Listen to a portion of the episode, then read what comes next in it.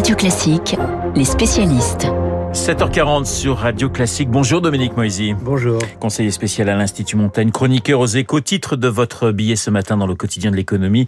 Comment l'Ukraine rebat les cartes du monde. Dominique Moisy, 19e jour de guerre, des bombardements à l'ouest du pays ce week-end à une vingtaine de kilomètres de la frontière polonaise, une situation humanitaire très angoissante dans, dans certaines villes, mais aussi euh, un peu d'espoir avec de véritables négociations. Quel est votre état d'esprit ce matin? Plus du côté de l'indignation devant euh, les villes bombardées, les civils pris en otage, oui. et d'inquiétude euh, devant l'escalade du conflit. L'espoir euh, très faible quand même.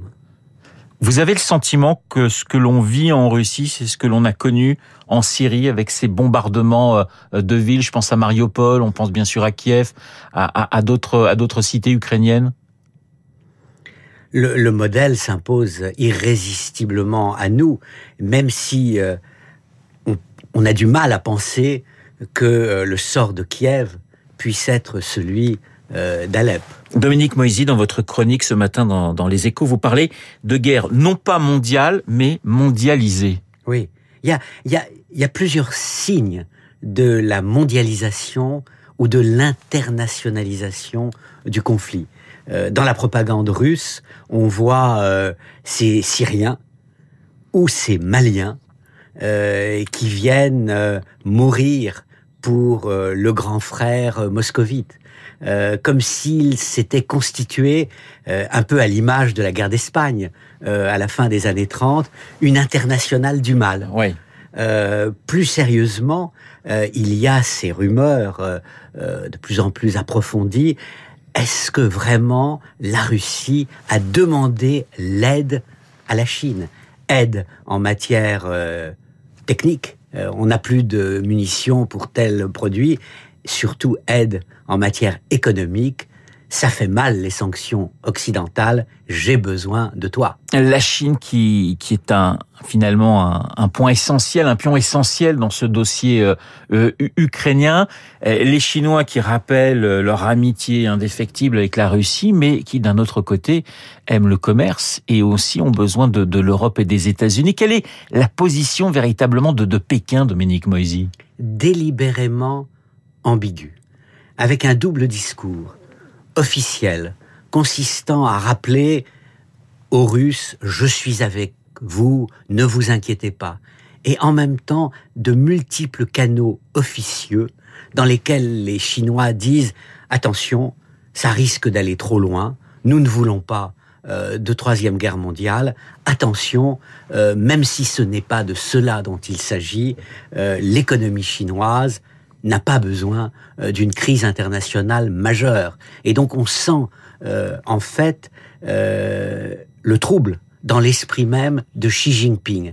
Jusqu'où ne pas aller trop loin dans le soutien à la Russie sans mettre en cause les fondamentaux de la Chine et de son régime. C'est Xi Jinping aujourd'hui qui peut arrêter Poutine pour vous, Dominique Moisy? Ben, Je crois que euh, au départ sur le terrain, ce sont les Ukrainiens eux-mêmes. Plus ils résistent, plus les Chinois se posent des questions. Plus la guerre dure, plus elle devient difficile pour Moscou sur le plan des sanctions économiques, sur le plan même de l'image. Euh, J'ai l'impression qu'il y a deux guerres qui se, met, qui se rencontrent. La guerre du XXe siècle, un peu anachronique, oui. celle de la Russie, et la guerre du XXIe siècle, multiple, avec euh, la guerre économique, la guerre psychologique, les, les émotions, c'est euh, euh, l'Ukraine et ses alliés, c'est-à-dire nous. Les sanctions, est-ce qu'elles font véritablement mal? On parle de nouvelles sanctions dans les, dans les jours qui viennent. Est-ce qu'elles font vraiment mal à Poutine, à l'économie russe? Je pense que oui. Je pense que oui. Ces, ces idées, euh, euh, on a besoin de la Chine, euh, ces rumeurs n'existeraient pas si ces sanctions ne faisaient pas mal à la Russie. En, en, réalité, Moscou est la capitale d'une puissance pauvre et vulnérable. C'est ça la grande différence. Euh, C'est là où euh, la Russie n'est vraiment pas la Chine et n'est pas capable de résister aux sanctions qui sont les nôtres pendant très longtemps. D'où le risque, bien entendu, d'une escalade, d'où le risque euh, d'un élargissement du conflit, à la fois géographiquement et en intensité. La Russie est aujourd'hui clairement frustrée. Dominique Moisy, ce sera ma dernière question, il nous reste quelques secondes. Vous espérez, vous, vous, l'écrivez hein, ce matin dans, dans, dans, votre billet euh, dans les échos, que, que la base d'un compromis raisonnable puisse exister. La raison est Poutine, j'allais vous dire, ça fait deux. Tout à fait. Mais la base d'un compromis raisonnable, c'est euh, l'Ukraine accepte sa neutralité et la Russie accepte que l'Ukraine reste dans le camp des puissances démocratiques et entre un jour dans l'Union européenne. Et pas dans l'OTAN et pas dans l'OTAN. Merci Dominique Moisy. Comment l'Ukraine rebat les cartes du monde, c'est le titre euh, de votre chronique à lire ce matin dans, dans les échos. Ce week-end, euh, vous le savez, le reporter et cinéaste américain euh, Brent Renault est mort à Irpin, tué par des tirs russes. Il est le premier journaliste étranger à périr en Ukraine depuis le début du conflit. Marc Bourreau, dans son journal imprévisible, revient sur ces reporters de guerre qui ont défié la mort et qui ont marqué l'histoire.